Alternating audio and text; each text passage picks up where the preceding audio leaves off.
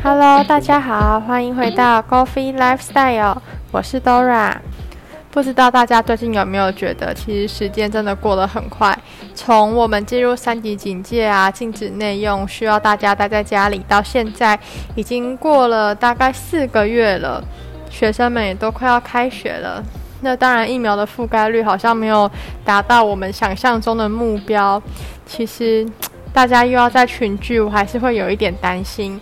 那也希望我们的听众啊，还有我们高飞的朋友们，都可以好好的保护自己，然后健健康康的哦。今天的主题呢，我们要带大家一起来看看高尔夫的四大赛。相信打高尔夫的大家，或者是你有在看比赛的朋友们，一定有听过高尔夫四大赛这个词吧？那你们知道四大赛是由哪四个赛事组成的吗？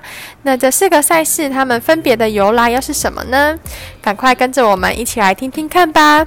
首先，四大赛是指高尔夫比赛中四项主要的男子赛事，分别为美国名人赛、美国公开赛、英国公开赛及 PGA 锦标赛。美国名人赛呢是在每年的四月，奥古斯塔高尔夫俱乐部举行；美国公开赛则是在六月举办，主办方呢是美国高尔夫球协会；英国公开赛在每年的七月举办，主办方是 R.N.A。PGA 锦标赛呢原来是在每年八月举办，但由于啊美国八月气候有点不太稳定，加上为了避免联邦快递杯季后赛赛事与欧洲。各国的足球赛季冲突，以及奥运重新将高尔夫列为比赛项目等等诸多因素，所以啊，它自二零一九年开始更改为每年的五月举办哦。那你们有没有发现，这四个比赛其实刚好是四月、五月、六月、七月，所以这样看下来，高尔夫的比赛赛程的时间其实排得蛮紧凑的。那我们现在就来看看，呃，这各个比赛的由来吧。首先呢，是美国名人赛。第一届的名人赛是在一九三四年开打，迄今已经有六十六年的历史，期间仅有一九四三到一九四五这三年未举办。那大家知道这段时间刚好是什么吗？有没有历史比较好的听众？那这三年没错，就是第二次世界大战，所以它是因为战争在这三年之间有停办哦。其余的六十三年皆有冠军产生。整个名人赛呢，其实是鲍勃·琼斯与克利福德·罗伯兹的共同想法，为的是提供高球界一场年度盛事。然而，两人在一开始对比赛的名称却有不同的看法。罗伯特呢，他主张称它为 The Masters。但琼斯却觉得这个名称好像不太客气，就是不够谦虚的感觉。于是他想要称它为奥古斯塔国家邀请赛，也因此名人赛的前五年名称均为他所提出的名号。一直到一九三九年，琼斯才终于不再坚持，于是呢，比赛名称正式改为现在的名人赛。或许你会问，为什么我们不把它翻作大师赛呢？的确，有些境外的频道会如此称呼它，但是名人赛算是台湾已经一个行之已久的称呼，而且它听起来也确实更符合其尊贵的地位。第一届的名人赛是在一九三四年的三月二十二日举行，直到一九四零年起才改在四月份的第一个完整的礼拜举行。而在当时高尔夫比赛仍未那么普及的年代，它也在意义上代表着每年球季的正式开始及年度四大赛的登场。我们前面有说到，四大赛不是刚刚好是连贯的月份吗？四月、五月、六月、七月各有举办四大赛，所以啊，这个名人赛呢，算是四大赛的开始哦。而每一年名人赛的冠军，他都会由上一年的冠军为新冠军穿上一件绿夹克。这件绿夹克也是体育界广泛认可的标志之一哦。那大家知不知道为什么会有绿夹克这个由来呢？在一九四九年之前呢，奥古斯塔俱乐部的会员们呢，只要是会员，你就会拥有一件专属于你的绿夹克。当萨姆斯尼德在一九四九年夺得大师赛冠军时，他获颁了属于他自己的绿夹克。为冠军披上绿夹克的传统也就从那时候开始了。整个比赛的历史中啊，一九四零年代一开始有说过嘛，由于二次世界大战的关系，所以在一九四三到一九四五年的时候，球场是关闭的，并且啊，当时还在球场内养了很多火鸡跟牛只，以准备战争的物资。在一九七零年代呢，两位创办人都去世了。一九八六年，杰克·威廉·尼克劳斯，他是美国史上最成功的职业高尔夫运动员之一。在当年呢，他就以四十六岁的高龄拿下了个人第六件的绿夹克了。到一九九七年，大家都很熟悉的老虎伍兹，他以负十八杆破了名人赛维持三十二年的冠军总杆纪录，也是老虎伍兹大满贯生涯的起点哦。接着，我们来看看美国公开赛。美国公开赛是在一八九五年十月四日，美国高尔夫协会在罗德岛的 Newport 高尔夫俱乐部的九洞球场举办的。而第一届的美国公开赛啊，在当时被视为在同一时间、同一球场所举办的美国业余赛之余性节目。这两项比赛本来是排定在九月份举行，但因为 Newport 与当地最大的运动盛事美国杯快艇赛的比赛时间冲突，所以啊，他只好延到十月才举行了。总共当时有十位职业选手与一位业余选手参加这项三十六洞竞赛，在一天内刚好绕了 Newport 球场四次。因为啊，Newport 这个高尔夫乡村俱乐部的球场只有九洞而已。所以啊，这场比赛总共绕了球场四次哦。而比赛结果出现一位意外的冠军——赫拉斯·罗林斯。他年仅二十一岁，是一位来自英国的职业选手。刚好也是举办球场的助理。罗林斯使用古塔胶球打出的总杆数是一百七十三杆，比赛的总奖金当时为三百三十五美元。而罗林斯因为夺冠可以获得一百五十美元的奖金，除了奖金外啊，还附赠了一块金牌。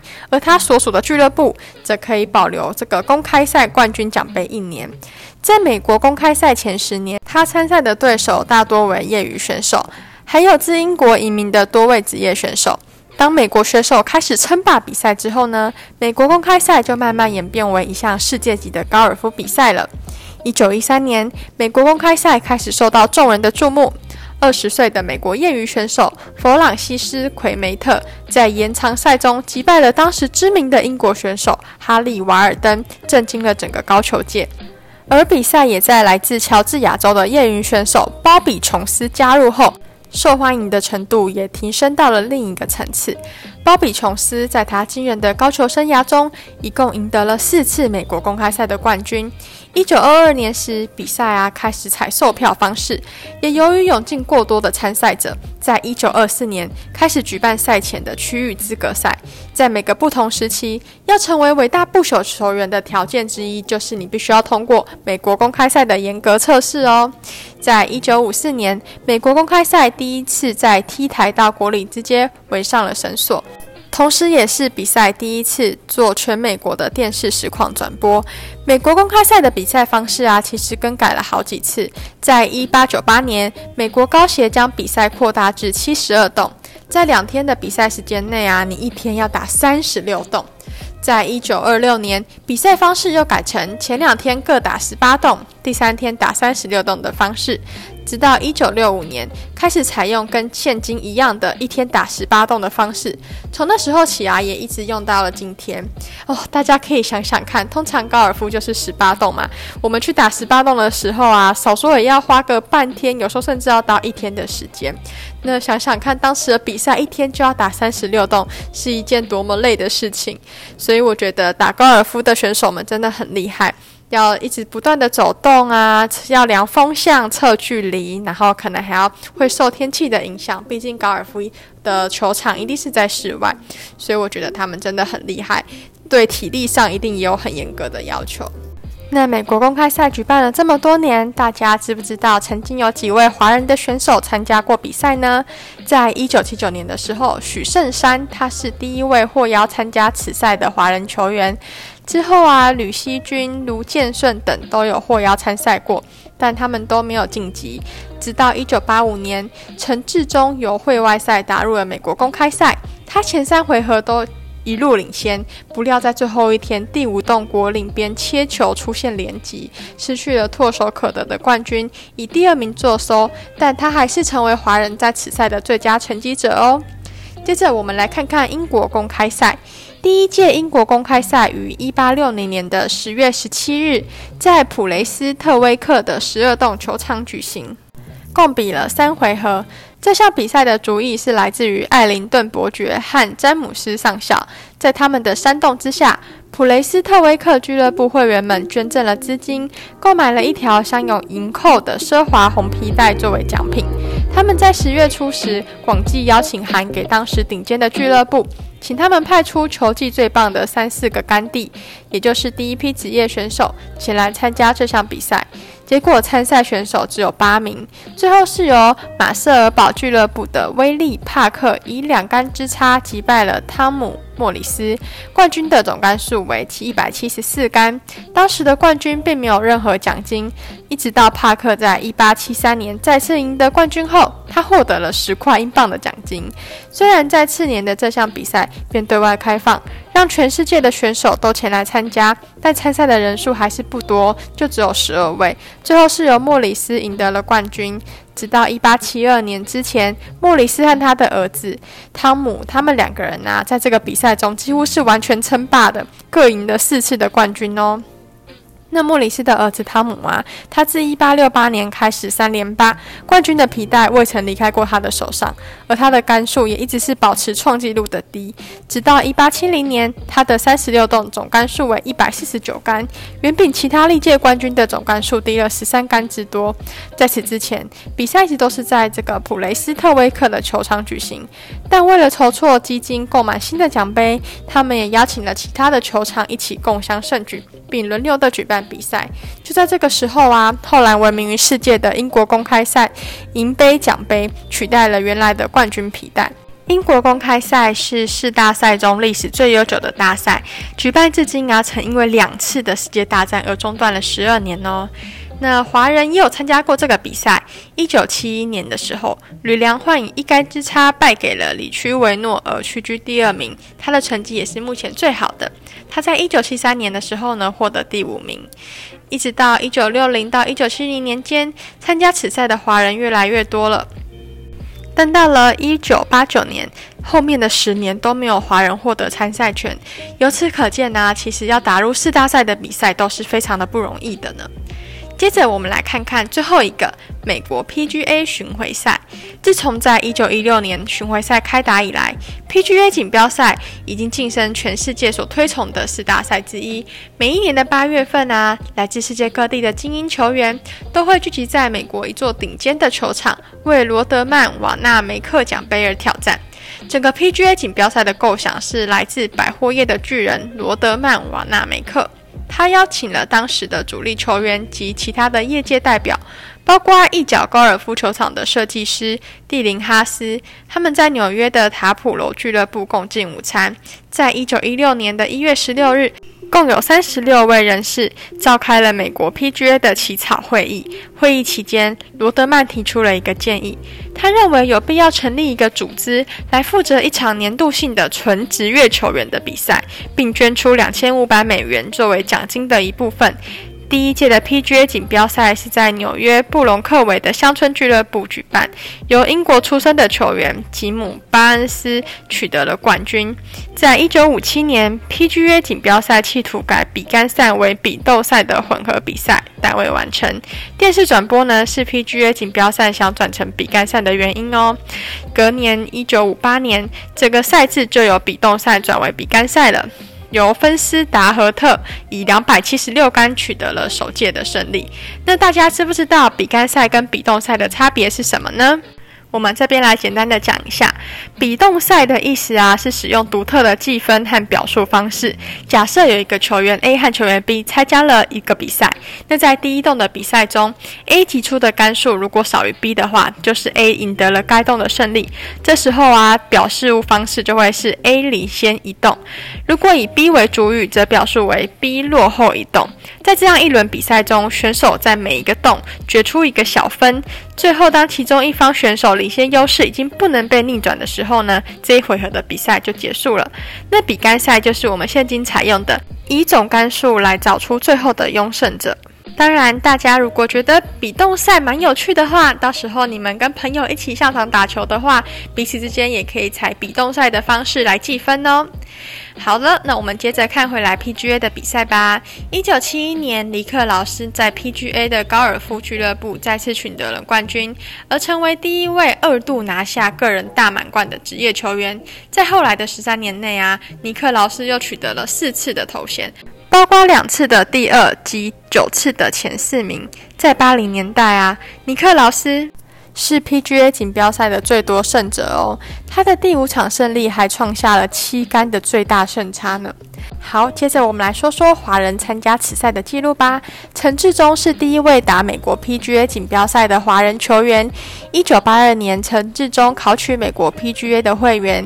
一九八三年，PGA 巡回赛总奖金排名第六十八名，因而他获得了参赛资格。并以第七十二名坐收。在一九八四年呢，我们高飞的董事长廖国志也考取了美国 PGA 的会员哦。一九八五年，陈志忠再次参赛，获得了第十一名，而他的哥哥陈志明则获得第十三名，成为此赛成绩最佳的华人。那么四个比赛我们都说完啦，我们先来介绍一下什么是大满贯吧。大家应该都很常听到大满贯球员、大满贯球员。那大满贯是什么意思呢？大满贯在男子高尔夫其实是一个非正式的概念，曾因时期而有所改变。就现代而言呢，大满贯一般被认为需要在同一年度内赢得高尔夫所有的四个大赛。在名人赛于一九三四年创立之前，美国与英国的国家业余锦标赛与此两个国家的公开赛被认定为大赛，而仅有美国的业余名将。鲍比·琼斯于一九三零年赢得这些大赛而完成大满贯哦，至今还没有人能达成现代的大满贯。老虎伍兹曾经连续赢得所有四大赛而精进达成，但是他跨了两个年度，也就是两千年到两千零一年，所以要达成大满贯真的蛮不容易的。你要在一年内在这四个比赛通通都夺冠。其实要获得其中一个比赛的参赛资格就已经很难了，对不对？还要在一年内啊，在这连续的比赛当中获得冠军，真的非常的不容易。那现在啊，也是因为如果你要在一年内获得，实在太不容易了，所以啊，我们就改另外一个叫做生涯大满贯。也就是说，在你比赛的你的这一生，你参加的比赛中，如果你曾经获得这四项比赛的冠军的话，你就可以达成生涯大满贯喽。大家知道目前世界上最年轻的四项大赛的生涯大满贯得主是谁吗？就是当时年仅二十四岁的老虎伍兹哦。今天的介绍不知道有没有让您觉得，其实啊，这些选手真的是非常不容易的呢？也是为什么他们这么的让人敬佩，还有这么多人崇拜他们吧？希望今天四大赛的介绍啊，能让大家对高尔夫有更多的了解。之后我们也会持续补充一些高尔夫相关的知识给大家哦。谢谢大家的收听，我们下次见喽。